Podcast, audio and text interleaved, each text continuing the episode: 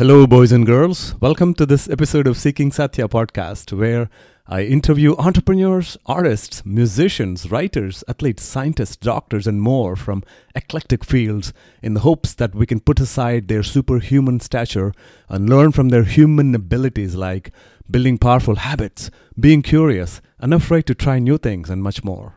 Today, my guest is Sriram Emani. Sriram is the co founder and CEO of Indian Raga He's a 2015 Global Fellow with the International Society for the Performing Arts, where he was the only Indian out of 52 fellows from across the world. Sriram represented USA at the Global Creative Business Conference in Copenhagen, Denmark, after Indian Raga won the US Creative Business Cup in 2012. Sriram was selected amongst the first batch of 12 Tata Fellows at the MIT Tata Center for Technology and Design. He is an alumnus of MIT Sloan School of Management, where he was one out of five students to be awarded the prestigious Siebel Scholarship for Academic Excellence and Leadership. Sriram, thanks for coming on the show. Pleasure to be here. Thank you for having me. I have to get this out of my way. Uh, I'm sure you probably get this all the time in the music space, but your last name was interesting. uh, it's, it's the same last name as one of the greatest Veena players from India, Emani Shankar Sastry you know, I actually spent so much time digging back and asking my parents if we actually have a connection. Um, I don't think I have found that yet, but given the passion for music, I'm sure there must be something. Yeah. Uh, although I have to say, my mother's maiden name uh, was Malladi. Oh, sweet. So there we have the Malladi brothers too. So, you know, if I could just add both of those, I'd probably be the most powerful last name in Carnatic music. Oh, wow. nice, Jugalbandi. Nice, nice. Uh, man, there is so much I want to talk to you about. Um, I made some notes, so I'd probably be jumping back and forth. And I also like to keep this organic. Uh, I, I, don't like the Q and A style, so I'll try to keep it organic. I like to create the story that sort of takes us back into uh, the story of Sriram Emani and uh, really give that humanized perspective to folks that are listening. Uh, I want to learn how you built Indian Raga, how you got there, what are the challenges, lessons learned, mm-hmm. and where you're going, what your moonshots are. But before we go there, mm-hmm. want to take us back a few years. Uh, where did you grow up? Yeah. And where were you? Were you entrepreneurial when you were growing up? Just want to uh, touch on some of those early days. I, I grew up in Mumbai uh, to uh, parents from Andhra who had uh, my dad's from Vizag and my mom's from Rajahmundry. So they moved to Bombay after after the marriage, and uh, dad was working in software. And uh, I grew up, and at the time, I had no idea what entrepreneurship was. I had never thought I would ever be one. And uh-huh. in both extended sides of my family, I think no one, to my knowledge, had ever started a company or done anything in business. So while I was growing up, the idea was to just go become an engineer, go do a PhD, you know, do as much as possible in education and technology. Academics, yeah. And uh, just that's that's what it was. Um, I did, however, have a very early exposure to Carnatic classical music. So my mom, when she was in Rajahmundry, was a huge fan, and she used to go for all the kacheris at the local temple every week. And she wanted to learn. And at that time in Andhra, I don't think there were either enough teachers or girls were not allowed to kind of go too far away to learn. It's probably more or less the same. I mean, it's probably a little different, but it hasn't come probably a long way, I think. But at the time, there wasn't much of that happening. So I think at that time, she resolved that when she has kids, they will learn classical music. so that happened to me. So she put me, uh, you know, she was my first teacher. She taught me all the basics. And then after that, she sent me to a teacher in the neighborhood and uh, she still remembers I, I, I, was so fascinated and so excited you know about learning it that she would tell me that uh, even when it was raining i would still insist on taking my cycle and just being like amma it's only five minutes away. I won't get that wet. And would just kind of go zooming through the rain just to learn classical oh music. that was that was you taking the bicycle and going not your mom putting you on the bicycle. Wow. That's very interesting. So you had the strong inclination for it. It wasn't something that was forced on you as much no, it wasn't forced on me at all, actually. Oh, sweet. Uh, very little that my parents have forced on me. but I think uh, one of the things, you know, now when I talk to parents is also that uh, just having music in the house all around you can sometimes be the subtle influencer in kids learning versus you play all of the other kind of stuff at home and then suddenly take your child to a class and say now you have to sit and sing mm-hmm. you know uh, Carnatic classical music, that could be very daunting. That doesn't feel like uh, there is no sense of familiarity. But if you can kind of have that at home, so I remember when my parents were, I mean, when I was young, when I was two years old or something, uh, my dad and my parents, all of us, uh, we traveled across the world um, mm-hmm. because my dad had many projects internationally. And they would play a mix of both MS Subbulakshmi and the Beatles at home. Got it. So I think having that, so when I started learning, I'm quite sure it didn't sound like something totally Greek and Latin or new. There probably was a sense of familiarity or that, oh, I've heard this before. And I think that really helps in developing a bond or a connection with the music than feeling like this is something new and alien. Oh wow, yeah, um, that's very interesting. I mean, just want to dig a little bit into not that not to digress too much, but um, so they were playing music, and you're saying that helped you sort of get a perspective of not just pure classical, but also the other types of music out there from very early on. Two years old, you said. Um, um, I don't. I can't, I can't, claim to remember uh, that time. But, you know, basically, whenever I have early on, parents, they were playing all kinds of music at the time, and I remember even growing up, there was really no distinction between this is the right kind of music to uh-huh. listen to or the wrong kind. They were just like everything available. So you had like your pop music, you had your classical music, you had. So the idea was just that listen to good music, and it, it, it could be anything. Yeah, and this was all up until when you were in Rajahmundry, and then no, no, you... uh, my my mom grew up there. That was it. But you yeah. pretty much grew up in Bombay all through. Yeah. Yeah. Got it. Got it. Uh, and in Bombay, um, uh, I see you've gone to IIT Bombay and uh, did your engineering undergrad there. Uh, you were involved with Mood Indigo. Was How was uh, uh, what was the highlight of that experience as a coordinator of Mood Indigo? So there were quite a few. I mean, Mood Indigo, I think, still remains one of my strongest and most influential leadership experiences because you're leading uh, indirectly a team of 500 IITians, like all of whom are very high achievers and all of whom are sort of extremely ambitious. And the scale of the festival is immense. I mean, it's four days and four nights. And we basically innovated and brought in so many new events and so many new things, including late night shows, uh, a full-fledged like classical finale uh, for all the classical music and dance competitions. Um, we brought back the fashion show that was banned, you know, just a year ago. We increased the sponsorship substantially that year, brought in new media partners. So there was a lot of things related to organizing events in a structured fashion that I think I developed those through Mood Indigo.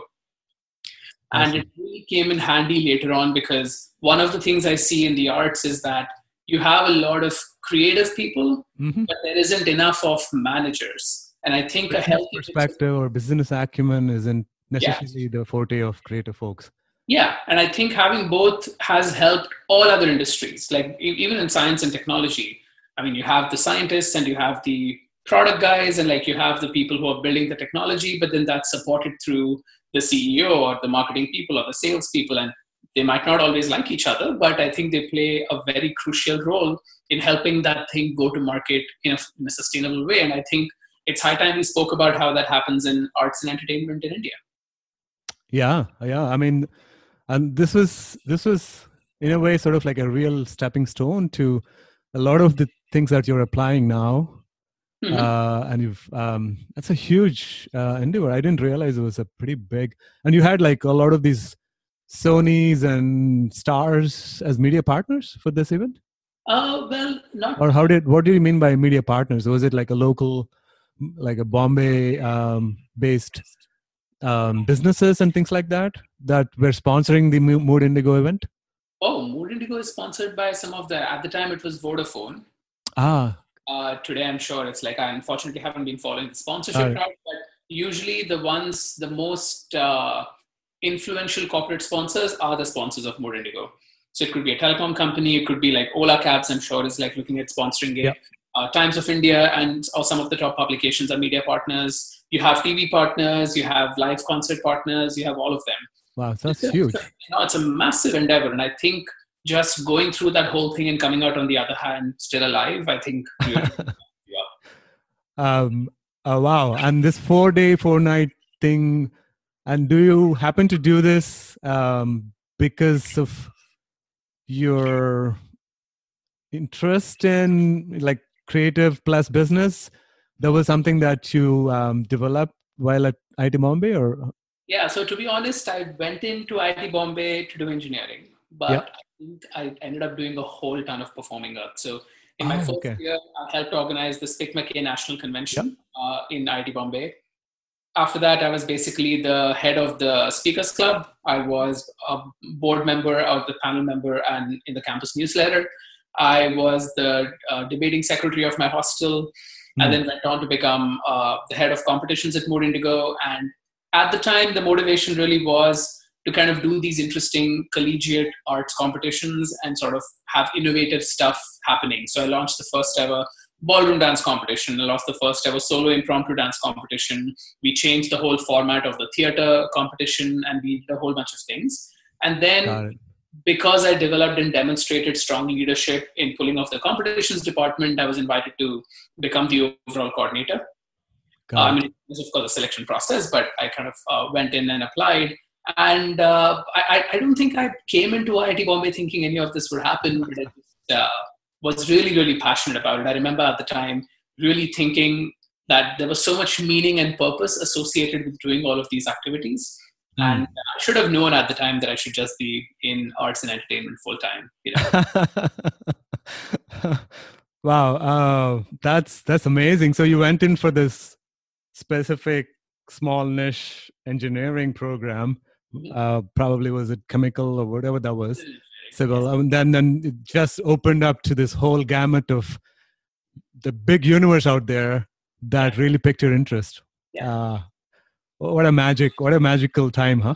It was. I mean, those four years spent in IIT were one of, they still remain some of my most beautiful and uh, high growth uh, ones. high growth. Ah, there we go. And where did you go from there? Right after I um, I went into a company called Opera Solutions that does management consulting, or at least did management consulting at the time. The thing that was exciting to me was that they had a global staffing model, and I've always been a, a bit of a traveler, and I really, really wanted to travel a lot. And they offered the experience or the opportunity of going abroad very early on. And uh, I got in. Uh, I mean, it's only a coincidence that the company's name is Opera Solutions. They totally connection to arts and entertainment. nothing to do with opera yeah, so I went in there and I started working in Delhi, in their Delhi office. But within six months, I was doing very well. So they offered to send me on a project to New Jersey. Hmm. And uh, I went there, I remember, in December 2007, which is less than six months after graduating. And um, I'd gone there, and coincidentally, two of my best friends from campus also happened to be working on projects in New York. Uh-huh. and uh, one of them happened to mention that hey like you really love entertainment and all of that. Like have you checked out this broadway musicals? Sure. I'm like that sounds phenomenal. I just haven't ever seen it. So what do i do? And um, my project was in new jersey and we would come back every thursday to manhattan and stay there over the weekend so i'd been trying to figure out how to get uh, you know and go and see a broadway musical for quite some time so one Thursday afternoon, I just finished all my work really early because Friday, Saturday, Sunday, the tickets are really expensive or sold out. yes lots of Working, right? So it wasn't possible for me to pay those humongous prices. Hmm. So one Thursday afternoon, I just like finished all my work early and told my boss, "Hey, I'd really love to go back into town and check this out." And you know, I remember kind of going. It was December, so it was still pretty chilly, and um, we were all we were getting late. And my friend told me, "Listen, if you don't come on time, they shut the door. You you you you you'll, you'll be missing some of the stuff." So I got off wherever I had to get off, and then from there it was 13 blocks away. In that like chilly winter, I remember like running those 13 blocks like a madman, just couldn't make it on time to see Phantom of the Opera. phantom of the opera And I remember that night after I came out of that because I had no idea. Like I didn't know they sang, acted, and danced at the same time. Uh, so looking at those sets and just the quality of the live performance, the music, I was in a daze. Like I don't think I slept that night. I was just Ah. wandering around New York City with my friend and just talking about all of the possibilities and how this should happen in India and how you know young artists are getting promoted and how the quality of everything was so beautiful. So I think that in many ways was like one of the turning points where I thought I need to be in this space. I didn't know doing what, in what capacity, which organization, but I was just like, okay, I'm you know that I'm meant to be here. Is, is, Ah. is the sense I got from there. And wow wow yeah. But growing I up can in rec- family, you never think of, you know, oh, I Yeah. can thing. But uh, I, yeah, that was that was definitely one of the first uh, first moments. Wow, um, I'm reminded. I mean, this is a long time ago. Um, we were doing a project between like MIT and Harvard. There was one common class. There was um, sort of entrepreneur class, and then we were.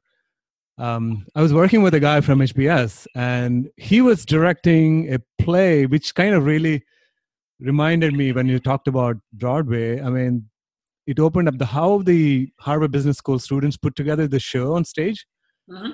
It was phenomenal. I mean, it was, it was a mini Broadway in Harvard, but the whole live action with all these props and backdrops, and it was just phenomenal. And the song and dance and everything.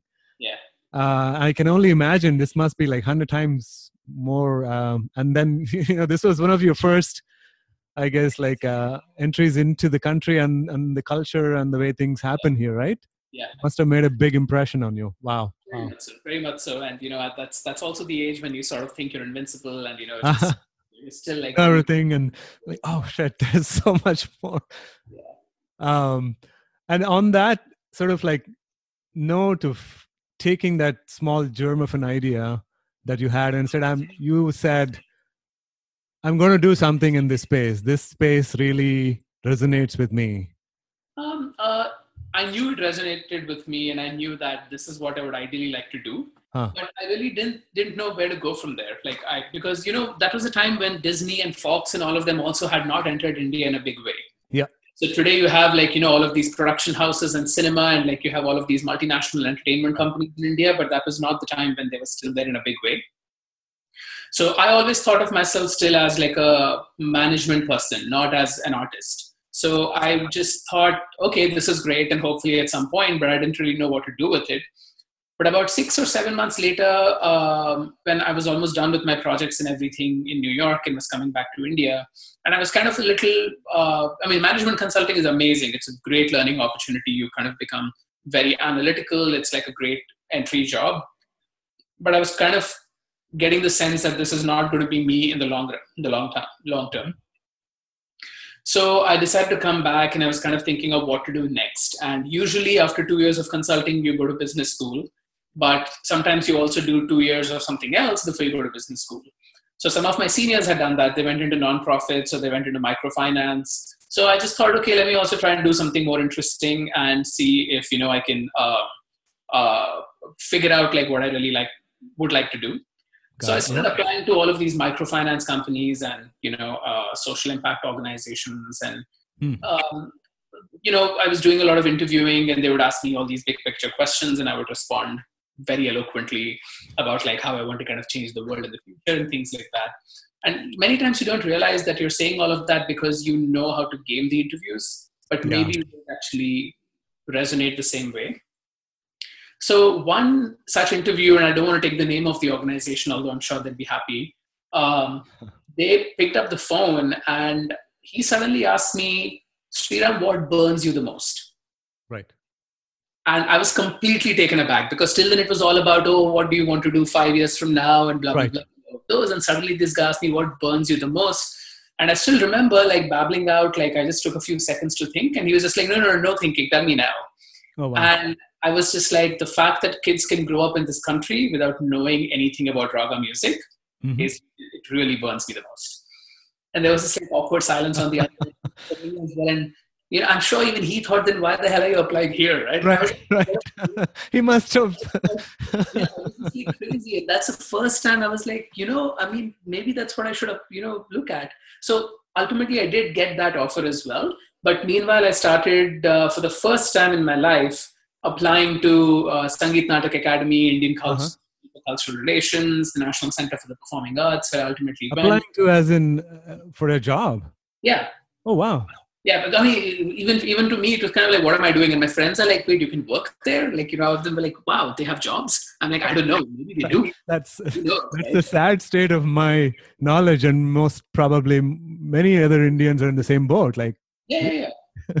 it's almost like they all everyone thinks like magically something happens on stage and right, and they come and perform and go. yeah like what's happening behind the scenes right so I applied to all of these places, and I think most of them were like either government organizations or nonprofits that didn't really have like a solid recruiting position. I think one of them even asked me like, "Oh, are you doing a are you doing an MA?" I'm like, "No, I did a BTech." And they were like, "What does that have to do with the arts?" I'm like, "Wow, like it just seemed like two worlds apart." Yes. But anyway, um, the National Center for the Performing Arts at the time had a British arts management consultant called Owen Mortimer and uh, he came across my resume when I applied. And he was tasked at the time with redoing a lot of strategic initiatives at the center and sort of, you know, build a new team and all of that. Mhm. So he just saw the resume and he was like, oh my God, like we have to interview this guy. So that really is basically what happened. And uh, they invited me. It really helped that the chairman kind of found my company name Curious Opera Solutions. And he was like, oh, wait, do they have something to do with opera? I'm like, no, they don't actually. Uh, so just things fell in place and I had a really good time in the interview. I remember telling them very clearly that uh, I'd love to apply for the marketing and business development role, Mhm. where I can actually go and show value in associating with the arts and not look for a donation or spon- you know Right. fundraising role. It's the There is fli- also- yeah, The arts are dying, like please like support them, sort of a thing. And flipping uh, that model. yeah, You were trying to flip the model over so that people are not like, we are here to take money from you, but actually we are here to give you value. value back, right? Very that- interesting. uh, that was the uh, interest. And uh, I was made head of marketing and business development, which I think is at such a young age to sort of be able to lead a whole team was really exciting to me. And um after joining the NCPA in Bombay, I realized that I was probably the youngest they had ever interviewed. So I was 23 at the time, and uh, How did you come to that realization? Just sorry to digress, but that's very interesting. I don't want to pass over that. Like, because yeah. they must have been shocked. Who is this dude who's in his 20s and interested in classical and performing?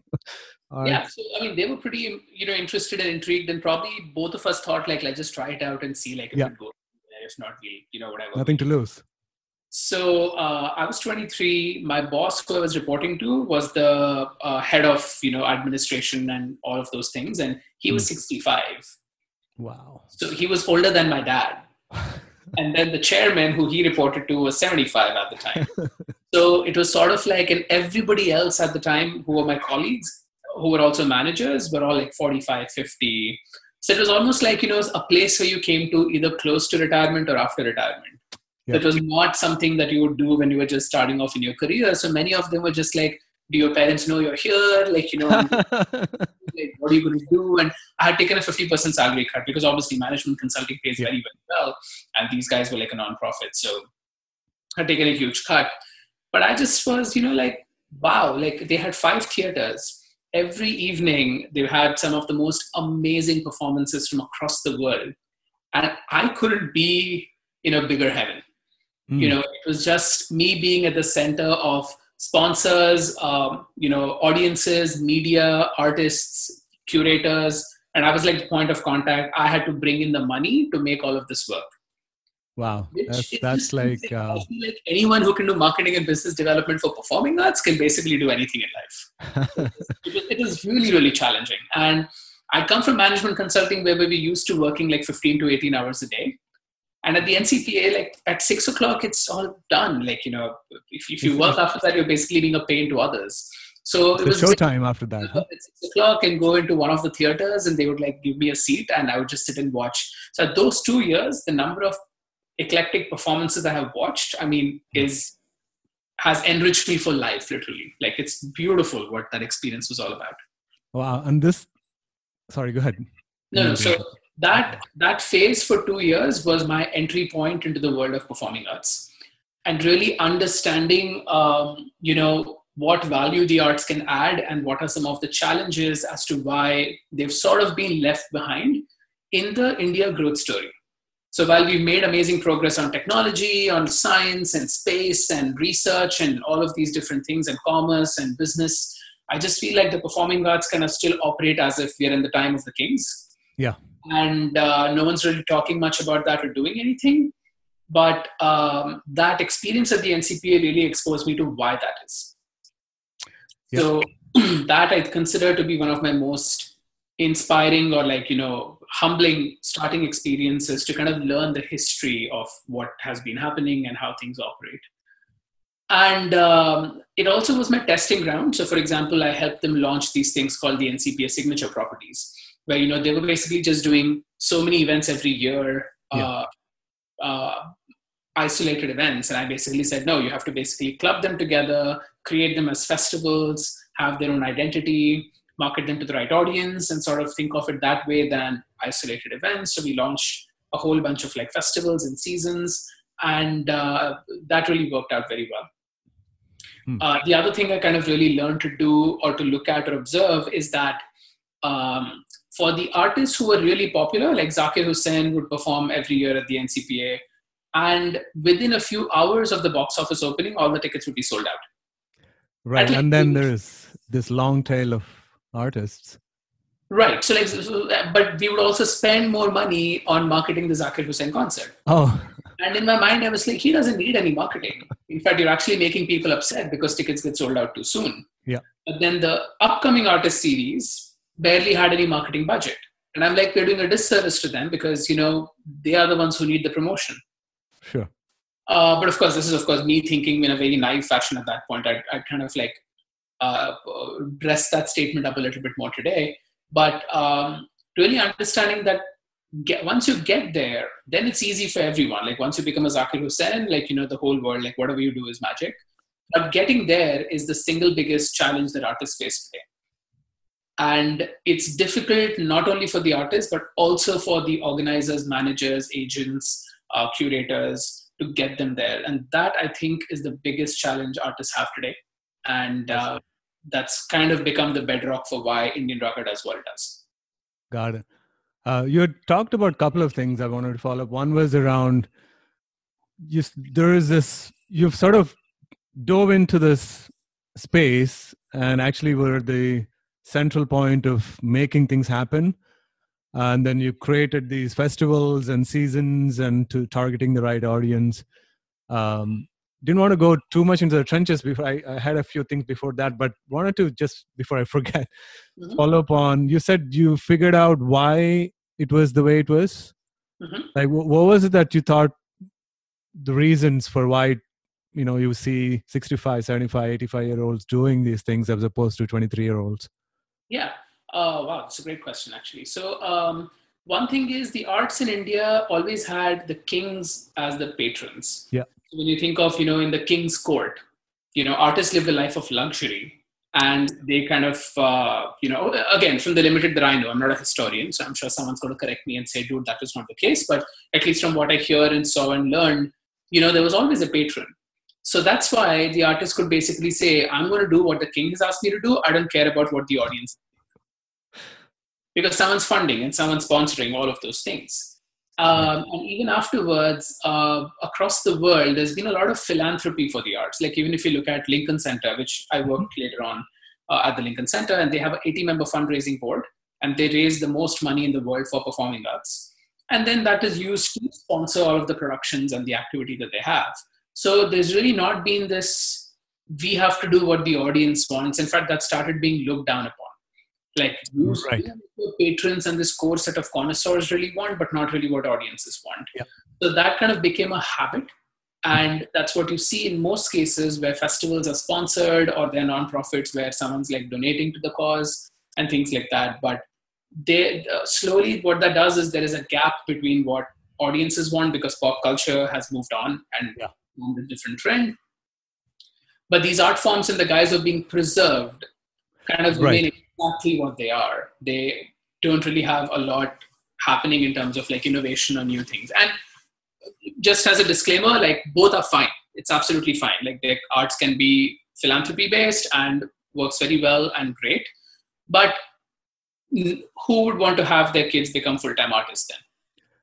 Yeah, right? like, so you do that on the side because either you have to have a well-rounded personality or just to kind of have social currency or in many cases for you know other kinds of recognition but not to do hmm. full time to take it forward uh, so that was one thing and the second thing is um, I think India has also had a history of like these musician families and music and dance being restricted to certain types of families. yeah. Previously, the Devdasis, or afterwards, like you know, when it, the pendulum swung to the other hand and the Brahminical traditions and all the Brahmin families. So as a result of that, it has kind of been like restricted. It wasn't something that you kind of disseminate or make people learn everywhere, right? Uh, in fact, even when the first time I started like learning, every Guru Purnima, uh, you basically have to kind of go and perform this sort of like ritual for the teacher and give this dakshina and like all of these. And you know, I couldn't help wondering like these are very caste specific, many of these traditions. Yeah. And uh, today, I, I don't think many people do that, but at the time, at least, you know, it had a history of like you have to be from a certain caste to kind of be doing all of these things.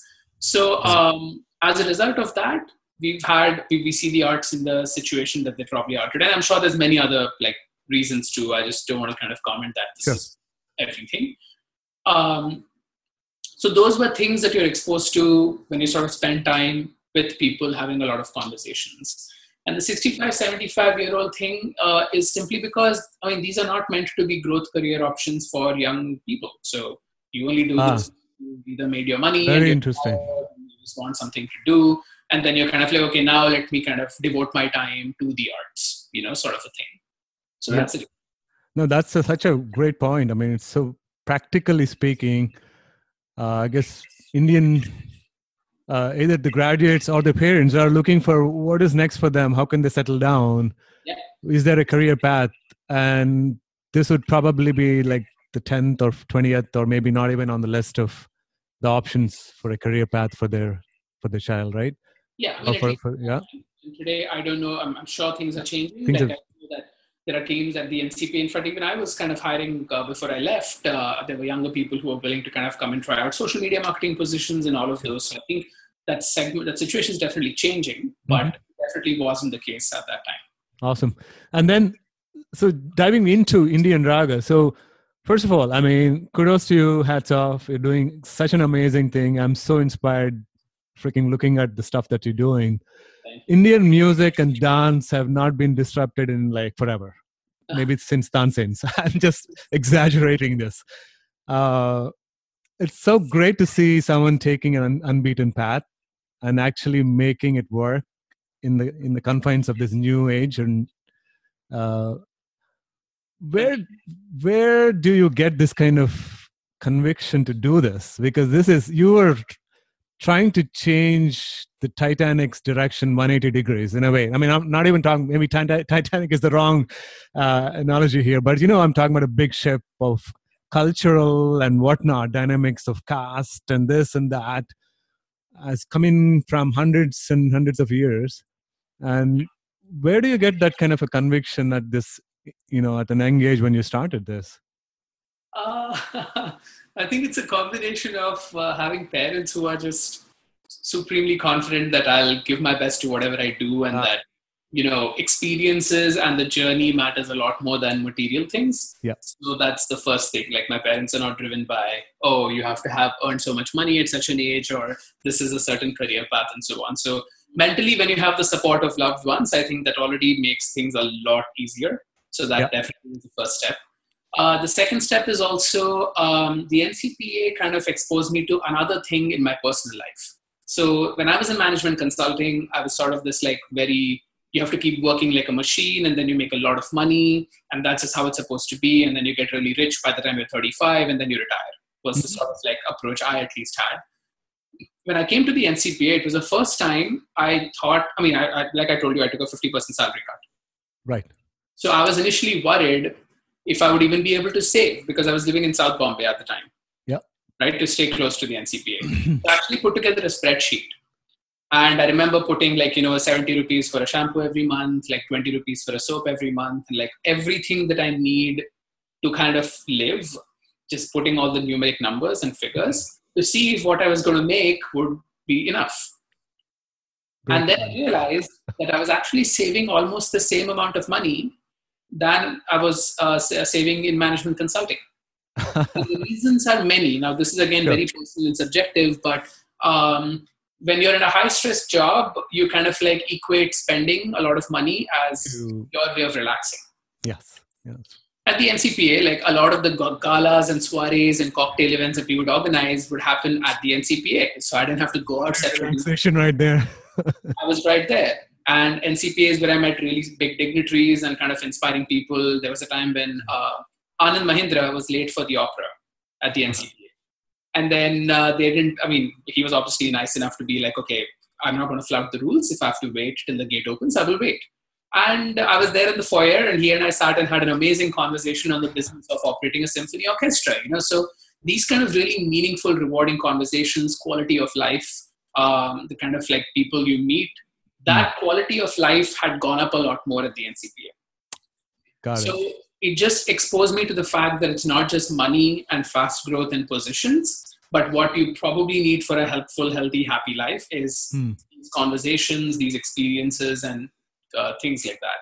So the conviction, the second half of the conviction comes from the fact that I know that my life will be happiest if I'm dealing with the performing arts and entertainment as my daily challenges than something else. Right. And so uh, I can't say I'm already in that super comfortable, happy situation, but I mean, uh, uh that's that's that's the, the that's goal the journey in my life right now. Like you said, the journey. Yeah. You're on the journey, and the journey is super fun more yeah. sometimes or most of the times more than the destination uh, that's oh wow um, so were you always like that were you to make a decision you put down a spreadsheet or was that something no, that i was totally not that guy i mean i was uh, I mean, it was definitely very organized and uh, structured uh, till then, but not to the point of actually putting down the spreadsheet. The spreadsheet was more because it was such a dramatic and drastic change. Yeah see till then i was doing all the standard expected stuff right like you go to iit you study yeah. you come first in class and you do all of those things so it was kind of like okay you didn't have to think so much uh, and family knew where you'd go with that like my dad was academically brilliant mm-hmm. so he okay, fine after that was this is what you do you get into a software or like a technology company and then you build your career there blah blah blah that's what he was doing. But this space they had no clue about. So all of a sudden they're on your own. Right? So i think that's probably why i had to do that and uh, I, I, haven't I haven't built that spreadsheet ever since just cool cool cool. I'm just yeah just curious because i i know uh, i know a few people who are very um sort of yeah take it to the uh, to the extreme of measuring everything and I mean, I run every day if I can. I try my best to run. I, am a big runner. I run like four, six miles every day if I can but I don't, and I have an Apple Watch to measure, but I don't really go crazy monitoring my stats, no, no, even though I can, and I know how to do it, but that's not why I run. and I guess at that time, after that, I don't think I've ever had to do that again. Interesting, interesting. Uh, and then, so how did you conceive of this idea of Indian raga and the idea of democratizing Indian music and dance? Yeah. So. Um, after NCPA, so while I was at NCPA, obviously, in addition to doing whatever I was doing daily, I also was researching on other successful performing arts things across the world. So one of my biggest inspirations has been Disney and uh, Cirque du Soleil. Cirque du Soleil, yeah. That's so Cirque du Soleil for me was just like the way they revolutionized the traditional industry of circus and hmm. then made it this like spectacular brand that you know so there's like multiple different influences i've had just kind of thinking through those i can't i can't point to any one of them being what i want indian raga to be but mm-hmm. these are all like each one has taught me something different and so i figured that after ncpa i should kind of go complete my education and also the fact that i want to actually work in a for-profit uh, space for entertainment or performing arts so i came to mit sloan uh, to do my mba and while i while i was there i was the media entertainment guy Hmm. So I organized a trip to New York. I met with people at Lincoln Center, at like all the Broadway musical companies, at UCLA, organized panels at these conferences, having all of these conversations. and I was the head of the Media Entertainment and Sports Club uh, hmm. at MIT, the, the co-president. And um, I remember I took a class on media innovations or digital innovations at the Media Lab. And uh, the course basically would kind of talk about all of the new media and whatever it does. And the deliverables of the course were to prepare a business plan for your idea by the end of it. Got it. So I was like, okay, great. This would be a great opportunity for me to sort of just like start. If, if I were to ever in future in life start uh-huh. a company, you know, maybe this could come in handy. so that's one thing that I did, and that was the first ever business plan for Indian Raga that I made uh, during that time. Uh, in parallel, there were two things that also happened. One is uh, I read the biographies of MS Subbulakshmi and Rukmini Devi Arundale. Oh wow! Uh, so MS A Life in Music and uh, Rukmini Devi Arundale's. Got it. And the thing that struck me is how ahead of their time they were. Hmm. So the two of them have been pioneers and they've basically changed the face of their music entirely. Like just very quickly, MS Subbulakshmi was born into a family that was not allowed to kind of at the time be married. They would only have patrons. And uh, she was one of the first ones who started like singing like a woman, not like a man. Like women were also expected to sing like men, Carnatic music. Oh wow! and uh, you know she her husband was a brilliant manager. Like they toured internationally they went and performed at the un general assembly they performed in all of these different places. They were sort of taking inspiration from all of that. They adopted uh, technology like sound recording and mics and all of that which weren't quite there. So when you look at it like before them carnatic music had a whole other set of rules as well and limitations and they sort of were smart enough to sort of look at which ones would advance the art form Uh-huh. in you know current correct form and which would be helpful for it to grow. She acted in movies. She played the lead role. She played mira she was kind of there in that. So if you look at her as an artist and you look at today whatever we say i mean really they were very very ahead of their time. Yes. and rukmini devi arundale took this like devadasi art form kind of like modernized it in whatever form. She took inspiration from martha graham like this international like you know dancer. And uh, she kind of added that in. She learned it herself at a later age and then she created the format for it and did all of these things. And all of a sudden you stop seeing these as centuries old art forms that you cannot change and you see them as like growing breathing art forms that are there for each generation to take forward in their own way. Right. Right. So that was one thing that was playing on my mind at the same time. So there was the business plan I was building, there was these influences, and there was also this uh, creative high impact ventures course that I cross registered for at Harvard Business School by this professor Mukti Khaire. Yep. And uh, we were sort of looking at business models in all forms of uh, creative endeavor. So we had uh, the head of Sundance come and speak with us, uh, Chanel, um, uh, you know, uh, I'm forgetting the name of there's a cuisine related competition that happens and so all of these different models and the roles that each person plays producer distributor what are the stakeholders so i think through all of those things i just um, came up with what i thought was the initial plan of indian raga and the thing that helped me launch was uh, the founder of behance.net uh, uh, scott belsky Scott Belsky. Yep. yeah, he came to class one day. And I had decided in my business plan in my other class that I will launch a two sided platform where there'll be artists and there'll be opportunities. And so I just told him that, hey, this is very similar to Behance. Like, you know, what would be your advice for me and all of that? And he told me that just make sure that the first 60 people on your platform as artists are the very best. Ah. Right? Before you open it up to the world, just make sure that you start off uh, in a curated fashion. I see. And so that's why I decided to launch the first thing in Indian Raga as an Indian Raga fellowship. I see. So today, not many people might realize it, but at the time, the fellowship was not supposed to be the core of what we do. The fellowship was only my initial marketing activity to get the very best people onto the platform. Gotcha. So, you know, we launched it and we got these incredible people who came in, and I was very happy. And I was basically making them create profiles and kind of like pitch to opportunities and do stuff like that. But of course, then uh, I'm sure we'll come to that separately again. But things took a turn, you know, for a different model and things changed. But that really is how Indian Raga kind of got started. And it was sort of relatively easier for me because I was still a student at MIT. So Oh, it's yeah. not I was already done and I had to kind of fend for myself or whatever. So I kind of took it at the right time. I think I, I raised some money uh, from this like generous uh, donor from Florida uh, Mhm. to do that, and just uh, that was the first time I ever did a music video. Like I had no idea of production, like none, zero. I had no idea what a camera, how it worked, like what you do to even focus a camera. I had no idea. And if you see one of the first few videos called highlights that we did Mhm. uh, in 2013, there's rain. And it was me standing on the side of the camera with like a hose turned upwards and like spraying it, it goes up and comes down as rain. So, you know, that was literally my first time learning what Wow. production is and how it how it looks like. Wow. That's a whole um and then um, yeah, like you said, I mean, we'll probably get into some of those. Just want to unpack a little bit of. Um, yeah. You you had a lot of background. I can see how this sort of crescendoed or culminated into Yeah. a business plan for uh, Indian Raga. And yeah, thanks for sharing some of the uh, things that happened at MIT. And um, one of the things that I was wondering about is like, what was the core team? Was it just you initially? How did that founding team come about? Or was it you sort of saying, I'm going to do this and start off with something and then a couple of others join you later? Yeah, so um, I was always going to be, it was very clear that I would be the big driving force behind it.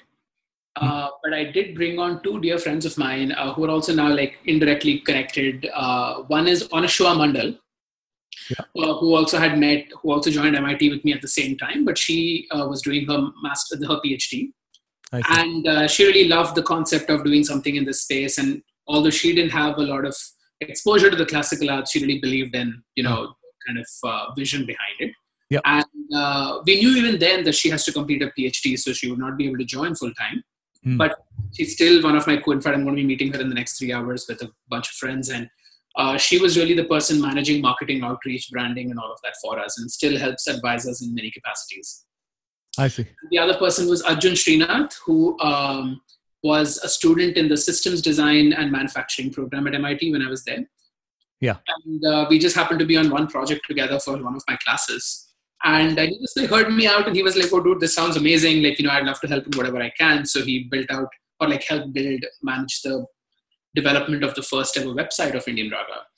And uh, he's now working on his own startups and like things in Silicon Valley and so on and planning a move to India soon but uh, he was also there on board for some time. So that really was the core team that began the company. And uh, after I decided to do it full time, I sort of took it over and you know sort of like ran with it after that. But they both affiliated in their own ways and their advisors in various capacities, and we still have like a lovely relationship with them. Uh, uh, you know, Okay. Okay. And so this was sort of like organically uh, building. It was not like a formal, okay, now I need to go hire X and I need to go hire Y. Was that sort of the thinking, or was it like more for, hey, I, want help here and maybe you can help and it looks like you have an interest and you believe in the vision. So could yeah. you come work with me? you know i've always for some reason had this slightly different approach to these things and you know i hope at some point i don't have to rethink it but i'm not the one who kind of jumps in and says boom we now need a five member team like you know managing all of these things i'm almost like let's at least get started Right. you know we'll build stuff without necessarily kind of like talking all big stuff and just jumping in. We can kind of start doing it on the side through what we do just try it out see where we get get at least to like 1.0 and after that you can figure out like you know what you need and understand. So i'm more of a let's do first and think later sort of a person. Ah.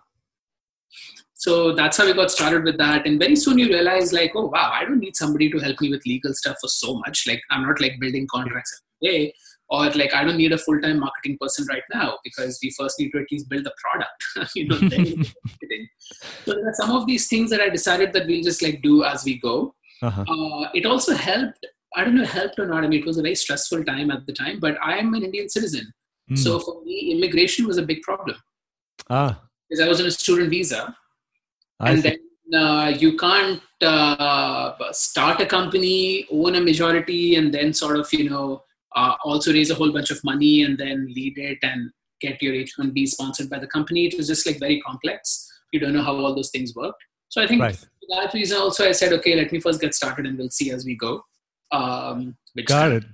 So you actually started up. So then you didn't even have an LL, LLC or no it was a c corp we started C corp, and you can do that as a student visa on on the student visa. yeah so Ah, uh, see.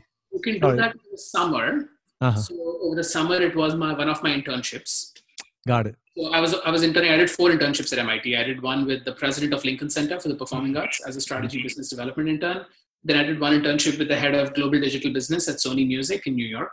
Hmm. Uh, and then my third internship was as Indian Raga when I did the first fellowship. Got it. And after I graduated, that's when I kind of had my O1 visa. So then I started working with it, and now I have my green card. So yeah. So, Nice. All right. Wow. Some of those names ring a bell because I'd worked with pretty much all of them. Maybe not the Lincoln Center, but mm-hmm. I, I, worked in uh, mobile music when ringtones and download music from wow. the phone before iTunes came on. I was working with a startup called uh, Groove Mobile. Okay. This was in 2006. Okay.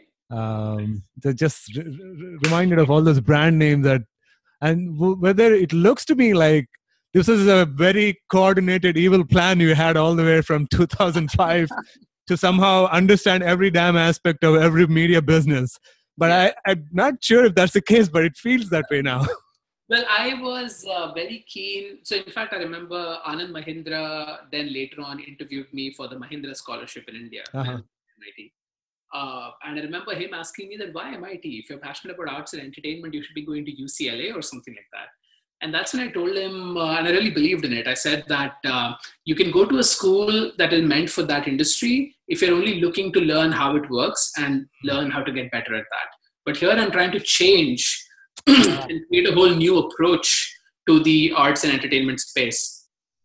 And I'd rather go to a place where I can learn from other examples in other industries and then apply that to you know my area of choice so that's why MIT, because disruption, entrepreneurship, innovation is kind of the core DNA of the school.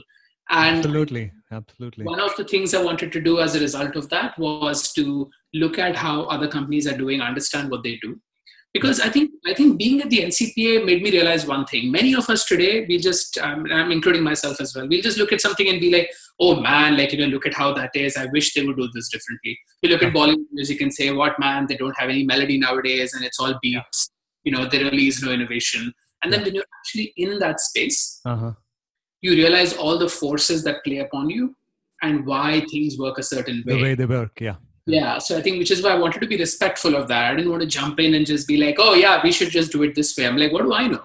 Right? Like, so that's why i just wanted to actually to your point huh. learn as much as possible. I was even in fact planning an internship at Cirque du Soleil before starting school and uh, because canada has like immigration laws where it could take me a lot of time to get my visa and work permit i wasn't able to do that. But i was just really keen on going to all of these places and learning as much as i can. Wow wonderful. So uh, yeah i mean absolutely. They um, i had i was part of mit sloan and took classes with Eppinger for product ah. uh, and rebecca i think and even probably attended a couple of lectures from christensen at hbs for disruption Great, good uh, for you. That's one course I couldn't get into. I, I know it's super hard. Actually, no, I didn't get into the course. Okay. Just took a couple of guest lectures because I couldn't get into the course. Uh, but you're so absolutely uh, right on. I mean, to do the kind of disruption that you're trying to do, uh, I think it, made, it makes a lot of sense for someone. And when thinking about should I go to UCLA or MIT or even to be uh, maybe I'm biased and prejudiced, but just between HBS and MIT, there's a huge stark difference because I took product design from uh, Tom Tom Reimer or somebody at HBS, and I was the only guy with the laptop in the whole class. I went from MIT, and uh, in in our classes at MIT, everybody was working on their laptops. So I think you need to pick what are you trying to do, and then I guess it helps you pick the right MBA program. Sorry yeah. to digress, but going mm-hmm. back to the story of you know conceiving the idea of indian raga the founding team. Uh, just want to hear a little bit about your if they were at all at the ramen noodle stage. Uh-huh. yeah i remember clearly when we applied to the mit ideas global challenge. Uh-huh. and uh, we were one of the only arts companies to be selected in 37 finalists. This is all about like social impact across the world. And you know again social impact not many people are thinking of it through the arts so like everything else is all about like you know uh, working for the underprivileged on like various aspects of health and education. Green and, and yep. Disaster relief. And we were like the only arts company. And they had a, um, a, a community choice award where you have to basically get the maximum number of votes. Got it. And they had this extremely painful i mean sorry poor things. I mean, they did a spectacular job but like the mechanism did not was not as simple as just going and clicking vote it was it like the al gore uh, the the chatting chatting system in florida when al gore ran uh, against bush yeah. No, I'm sure, they, I'm sure they do it better now, but like at the time, you had to basically go click on something, it'll send you an automated email. Then you have to go to your email inbox and then go and like validate it and then come back here, then search for Indian Raga and all of this. I'm like, holy shit, who's going to do this, right? Like, Anashua and I remember, like, we basically said, boss, we have to just basically go to everybody who's on a Facebook thing, personally mm. to each person, and mm. then get them to do it. So we just put on our headphones, and I even remember the music piece we were listening to. This is like high-powered energy piece called the uh, Zero Hour Mashup of all the Bollywood songs at that time, like very pumpy, like upbeat yeah. thing. And that played on loop for 250 times in my ears that night. And I just literally wrote to every friend of mine on the uh, uh, on my Facebook. Ooh. And she did with hers, and we basically got the highest number of votes, uh, you know, that year, and then we won the MIT Ideas Global Challenge uh, Community Choice Award. So that uh, was one of the ramen days. it's like guerrilla marketing to the yeah. 10th level. Yeah, yeah, because I was just like, no one's going to do this. And especially on Facebook nowadays, when people just post in general saying, Dear friends, do this. I'm like, what? Yeah, like, so many of those messages. Like, people need you to kind of like reach out to them personally and tell them what it means to you. Like, literally, for us, whoever voted that time, they're, they're going to remember, um, they're very dear to, to us because that really was one of the first steps in the company's you know evolution and i think it made a lot um, mattered a lot to us so that was one. Uh, the second was at the Indian Raga Fellowship. Um, we were just trying to sort of be as scrappy as possible. Mm-hmm. Uh, we basically worked in the backyard of our videographer's uh, house in New York, uh, at his girlfriend's place actually. Uh, to basically just set it up over there, and we didn't have the money to kind of go and like do like a uh, completely black box shoot to kind of show rain and all of that. So we started filming at 10 in the night till 5 in the morning because you know we, we we couldn't have like light change. It had to be dark. And you know uh, midway we were using color and then that kind of went onto the deck. And then we didn't realize that you know it, it's difficult to wash it off. So at like three in the morning we just like one of us went out to kind of find bleach. Store and we came back and scrubbing all of us on that floor. And then we were like thank god it came off and didn't damage the deck. Wow uh, yeah, we had like all of these really video. We had to have two of every item because we were going to put them in the fire. The items, if you see the video, you know what I mean. Mm-hmm. So we had to go to a thrift store to kind of buy a necklace that was exactly two necklaces of the same type, two ties of the same design, two of the same. So yeah, there were quite a few moments, and then of course the scrappiest, of course, is uh, the ramen days. Um, is me being nomadic for the first year or two after MIT. I gave up my house and couch surfing? Huh? Were you just couch surfing? Uh, I was just basically being hosted by Indian families across North America.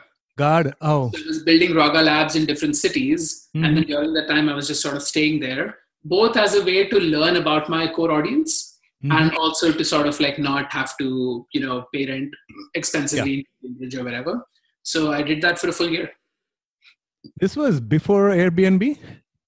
It was no, no. Airbnb was there. There were few Airbnb that took, Very but interesting. Uh, actually, more than the money savings, what I wanted was to, you know, how when you talk to people. Uh, sorry, go ahead. No, so when you talk to people, they'll basically say, "Oh, Carnatic music, you should do it uh, because it is our culture, our heritage." All the things that you say on Facebook and outside are sort of these very nice politically correct statements. Yeah, yeah. What I wanted was what goes on behind in their minds when no one's watching. right. Uh, which okay. I don't mean to sound like a, a, a, sneaky guy but no but it is the truth teller. You you need the truth teller right? I mean you, you're not looking for bullshit here because yeah yeah so bullshit is what has come here so far. Yeah i wanted to be at their dinner table conversations on ah. performance arts like the other motivations in their life like what role does it play? And then i realized that like you know arts today are very different from before. It's not just about preserving your culture. It's about well-rounded personalities. It's about you know teamwork. It's about you know conquering stage fear like in my own case i then look back when i was like having all of these dinner table conversations the first time i, I was ever on stage mm-hmm. was because of being part of a music choir oh right? wow I didn't suddenly become an eloquent speaker. Like mm-hmm. the initial, like going on stage and sort of having a thousand eyes upon you and sort of having sweaty hands. Yeah. You overcome that slowly when you're part of a music choir group, and uh, then slowly you take next step one at a time and uh, that was thanks to music. So in my mind the performing arts play a role much bigger than just being you know the uh, hallmarks of our tradition. They really develop a lot of core skills that i think are transferable across you know anything that you do. And uh, that's one of the reasons why we integrated uh, all of those into our format. So I think those conversations that entire year, being in these different households, exposed me to what all people are looking for their kids to do through the performing arts and really define Indian Raga in a way that's meaningful to them. Tying that to the original mission of Indian Raga, is it what was it first in, in the beginning and what is it now? How has it evolved? Yeah, the one thing that hasn't changed is me just fundamentally wanting to make these art forms cool, exciting, and relevant to people today and to youngsters especially. Mm. So that has not changed. I have just uh, had different ways of approaching it. So I think uh, initially we were just thinking of working with artists who had already trained to a great degree and you know are looking for opportunities and all of that and work uh-huh. with them.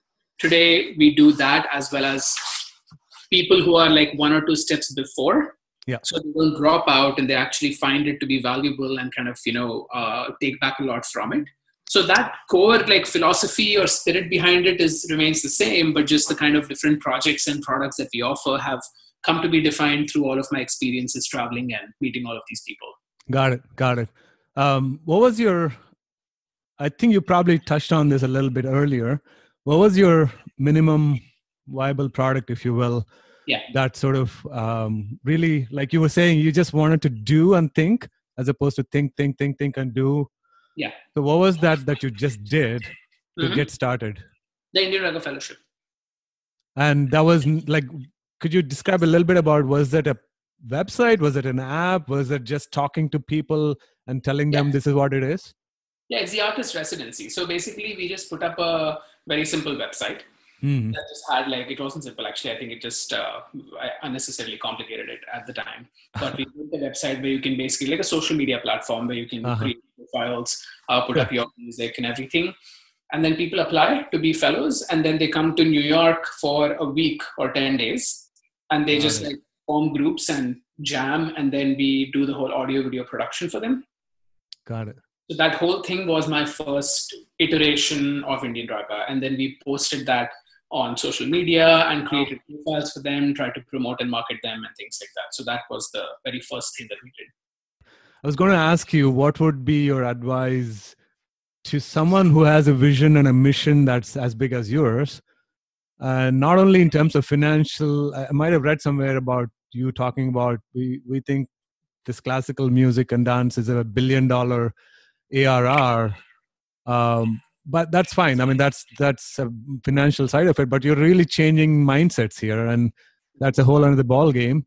And someone who has this same sort of or similar like a huge moonshot vision what is your advice for them to get started yeah the biggest advice is many times people really can't tell you uh, what they want and i'm sure mm-hmm. you must have heard this from many other visionary leaders so like i'm not the first right. one saying this but you know surveys uh, only work for to a certain extent uh, yeah. because till people see something and they latch onto it like they don't know how to enunciate that this is what i'm looking for and that the biggest reasoning for me was when we released those videos in 2013 and suddenly there was this flurry of people applying. Huh. like wait none of you guys told me the video mattered to you. Like you know and they were like but we didn't know such a thing is possible. You know what i mean? So yeah. before oh this is what artists are looking for. This is what like i would want in this and everything. It was just like ephemeral peripheral stuff which you know uh, doesn't go where. So the learning from that is uh, try to figure out, like you said, the MVP, and this is something MIT really strongly emphasized on as well, and just do that in the most bare bones way possible. Mm. And then learn from that and build on that. Don't assume that what you think people want is what they actually want, is the first thing. Yep. And the second thing is that there is a huge difference between um, when you're just starting out and then after a few iterations of the product being successful so the fellowship kind of worked out for a while and you know people were initially all scrappy and they kind of came together did this very excitedly but once our video started doing well and the thing was more established then you would see people waltzing in and just being like oh yeah i'm just here for the experience of being a fellow like i really yeah. didn't see the same level of innovation after a point ah. so you really have to kind of keep redefining what the incentives are uh, for people yeah. So I think uh, those are the two big things I would say that there's a difference when you first start and there's a difference between a few iterations down the line. Wonderful. Um, so the whole notion of zero to one Peter Thiels versus yeah one to something else. Yeah. Um, and then you talked about the first customer touch point usually sort of sort of breaks your business plan that you build out in your head. So don't waste too much time building out this business plans. Just go get in touch with the customer. Absolutely. Uh, right. And so you do you do recommend the Paul Graham's theory of don't do things that don't scale initially. Yes. Oh, so in fact, that's it's so interesting that he said that because I was just sort of like, why didn't you say that before? Because I used to yeah. keep giving myself a lot of grief about not thinking enough of scale all the time. So yeah. I'm such an intuitive person that it's very hard to convince me that you should do this like defined path. And everybody was talking about scaling, scaling, scaling all the time. And I was just sort of like, wait, before I go scale, let me, I need to know what works. What to scale. so I was, yeah, exactly. So like what to scale. And I'm, you know, I'm, in many ways, we're still trying to figure that out. Mm-hmm. Like we're still, we've scaled in some, in, in some ways, but uh, we haven't uh, obviously taken off like this multi million dollar venture yet. Mm-hmm. But I think I'm okay with that simply because it really helps to keep refining your product till you know exactly what that is before yeah. you uh, take off. So I yeah, I totally subscribe to that now. But at the time, I, I, I didn't think much of it. Perfect, makes sense. I mean, the you touched on the pivoting from like initial social media marketing or create your own profile, come do your thing. We help you have a page, web page, and da da da for artists or fellows. From that to now you're doing a lot lot of different things based on your learnings uh, yes. uh, as you progress um, could you quickly like walk us through someone like me or someone who is an amateur uh, musician or maybe just dabbling with music i mean if assuming that's sort of like your entry point mm-hmm. uh, could you walk us through a journey of a student or a, a, user or a customer of Indian Raga? Where do they start and where, where, where can they end up? Right. So we try to create this as a pathway uh, for people who've already had some experience in learning. Mm-hmm. So uh, there's very few things that we do for absolute beginners. Yeah. And that's something, so we're approaching it from the other side. So we first started with people who are already professional. Then we started coming down to people who are kind of semi professional. Then we started offering something for those who are sort of like about to get semi-professional and so on. Yeah. So we didn't start from the opposite end with the beginners, and uh, we do have plans in the near future to do something for them too, which we'll announce very soon. But um, the entry point right now is for someone who's been learning for a few years and who has very solid foundations in pitch rhythm, or in the case of dancers, like core technique. Ah. And then they are looking to basically uh, start collaborating with people. So what you can do is at a very first step, if you just want to sit at home and try it out, then you can just apply to a monthly contest and you can just basically post something from it. And if you win, then we feature and share you. So that's like a very quick win, like just to try and see where you are, how you're doing. Uh, if you want to get some feedback, then we have a performance feedback segment and a certification where you send in a video and then we give you timestamp based feedback. So I remember like, you know, when I was participating in these Carnatic music competitions, at the end of it, the judge will give some feedback, which would be like, you know, your pitch can be a little better, but like over there, like some technique can be advanced. I'm like, what does that even mean? Like, I have no idea what that means. But now in our feedback, we basically tell you at one minute, 30 seconds, your yeah. flat. Ah. So you go see at one minute, 30 seconds, your sa is flat. And then you're like, oh my God, like that's what's happening to me. I'm making it wrong. Two minute, 45 seconds, your Aramandi is not proper. Hmm. I'm like, oh, got it. Like when I do this particular step, I'm losing out on doing my Aramandi properly. So then wow, it really that's awesome. meaningful for people to go back and fix it. So those are the two like entry stage easy options that we offer. And then after that, when you're ready to sort of collaborate in a group, mm-hmm. we organize something called Raga Labs where the idea is that we bring you together with like five or six other artists, dancers, or musicians, and we have like a creative lead who will basically give you like an idea that you can all work on. Mm-hmm. And we guide you through the whole process. Then we take you into the audio and video recording process. And then we kind of like do the editing, post production, and then we release it. So that really is your first experience at featuring in a video or doing a collaboration uh, uh, of sorts.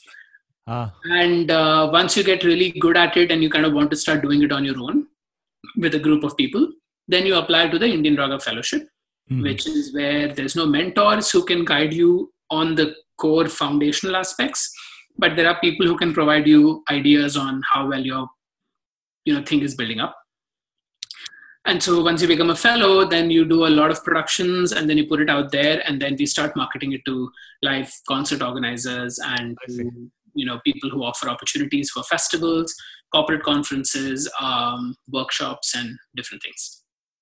Wow that, that's pretty yeah i can see that i see, I see the path now of some, yeah. how someone's journey could be through different stages of your now in terms of absolute beginners um, we've been thinking a lot uh, there is a lot of demand for us to launch teaching in different cities but just because different people want different things we are still trying to figure out what it is that we could offer in a meaningful way so i, I would see. say absolute beginners we still have relatively fewer options mm. but for people who are already kind of getting into the more serious aspects of it there's a whole bunch of things you can do with indian raga cool cool cool uh, and on this probably you're doing some of that research in terms of how do we capture that initial segment of your market but uh, students of music today locally they're going to a class with a teacher and they're mm-hmm. going to some recitals every three months or something like that but they don't necessarily spend the time to practice.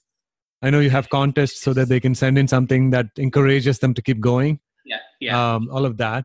Um, yeah. So how do you sort of growth hack your customer acquisition if you will?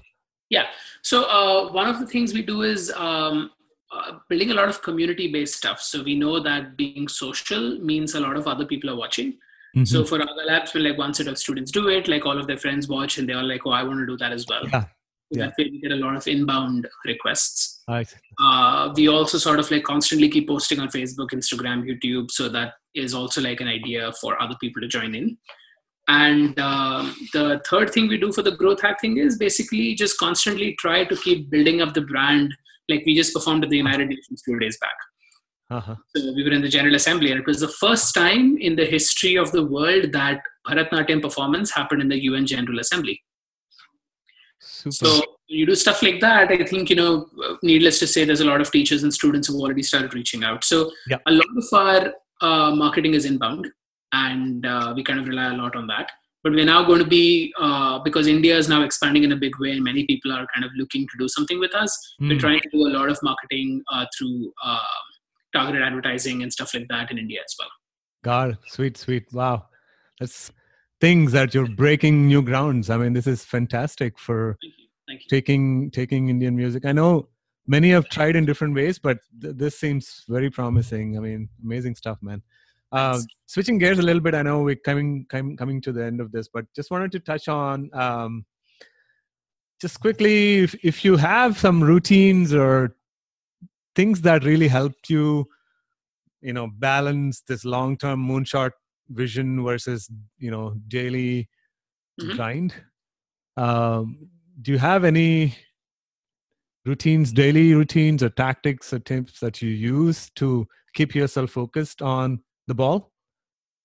Uh, daily routines. Or doesn't necessarily have to be daily, but I mean, how do you keep the ball, like focus on the ball and not lose sight of it while there are like 55 other things going on?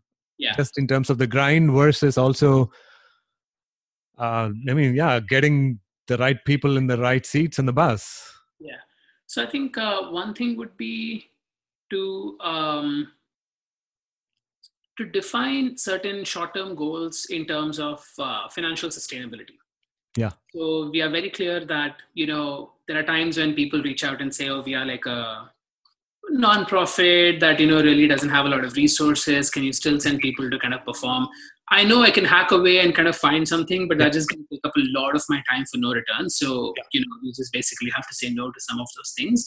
So i think learning to say no uh-huh. uh, a very important thing that I've uh, at least come, and I'm sure this I can do it even better. But at least for now, I think that's picking what we do. Like uh, there's a lot of requests to start in new countries, and we're always uh-huh. looking at that. But if it's not financially sustainable, we would not invest in that at this point. Makes sense. I mean, so that's one of the things I'm uh, very very clear about. Mm-hmm. The second thing would be to um, not keep launching new products all the time Mm-hmm. So there's a lot of like each time I meet someone, they always have like some new idea, right? Why can't you do this? Or yeah, it would be cool to do. yeah, because everyone's so excited about what the company does, which I'm very grateful for. But like they all kind of feel like, oh, you should be doing this also and that also, and why don't you do this and why don't you add that? And I'm just like, great, I'll take that into account, listen to how many people are saying it, and then probably do it next year. So mm-hmm. I think uh, uh, just staying focused on a specific set of products at any given point of time and really milking them to see if it's working, if it's not working, and what's happening with that. Mm-hmm. Uh, the third thing is trying to stay as scrappy as possible. So there's always uh, an event you can sponsor. There's always um, uh, a new website development that you could do, mm. but not investing in a whole bunch of things and keeping your financial resources focused on growing the current phase of things, I think is very important. Mm. And then the fourth thing is to sort of empower people to become your ambassadors. So, like our fellows, basically bring in a lot of the concert opportunities that we get. Yep. Wherever they go and they keep performing, they talk about it and they use and they become ambassadors to the brand and they sort of bring in a lot of conversations, a lot of opportunities that are meaningful to us. So mm-hmm. I think uh, kind of making more people feel like they're ambassadors of your brand, I think really goes a long way in building that sense of community. And uh, what else would I say? I think um, the I actually, for example, follow a lot of non-classical related media or entertainment. So I watch all the latest TV shows. I watch. Yeah. I follow a lot of the latest uh, pop music, even including trashy pop music. I love it. Sure. I, I love. I love Kendrick, Kendrick Lamar. Or yeah. I mean, why not? Yeah, I mean, you know, so like all of those, and I think just kind of keep constantly looking at how pop culture is evolving mm-hmm. and where you're placing your genres in context of that, because just in the last ten years, that that thing has changed in a big way.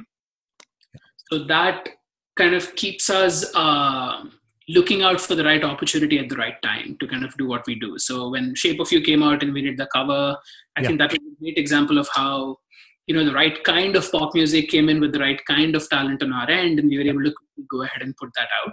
So staying ahead of those trends, I think, has really helped me in a big way.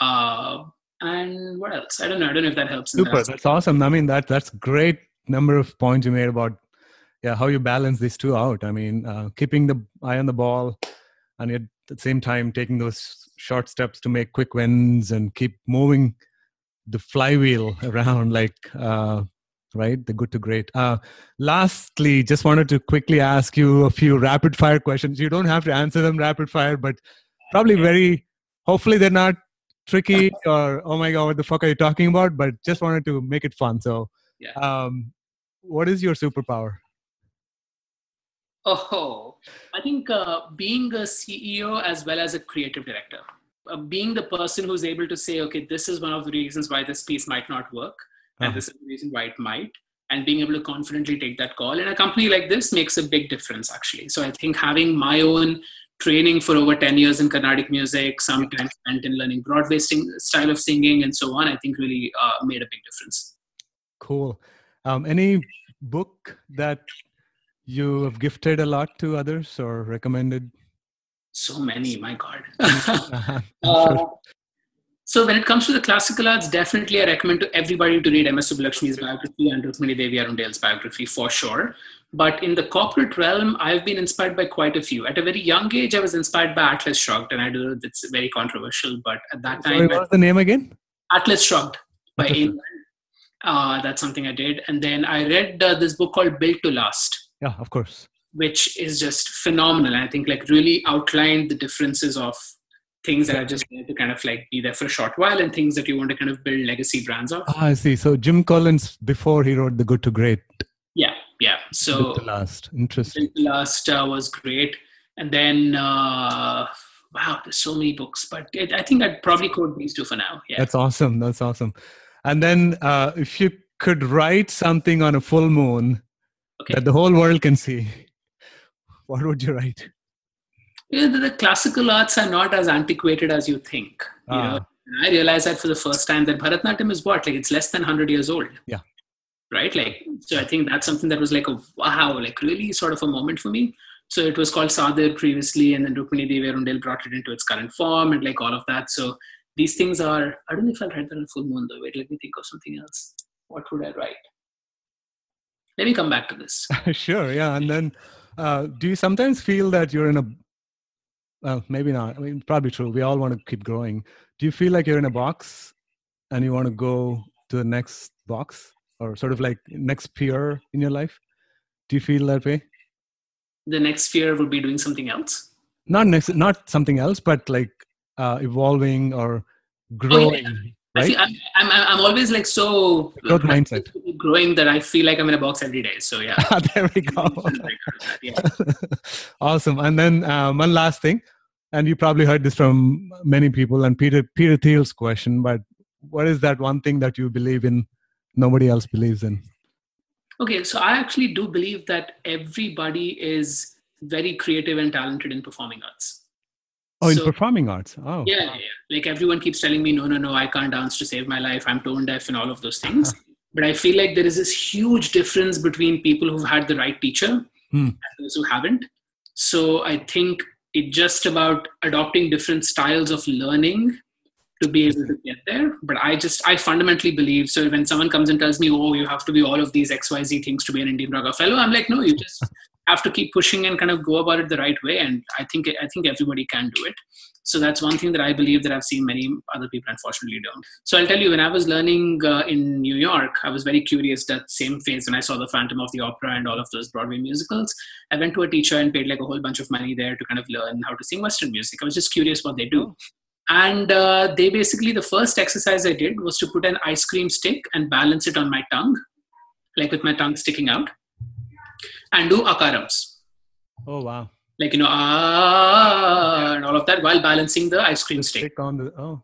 and uh, the thing that he told me is because that will then engage the muscles that have no business in producing sound so that my throat gets used to producing sound Oh, with the right The right.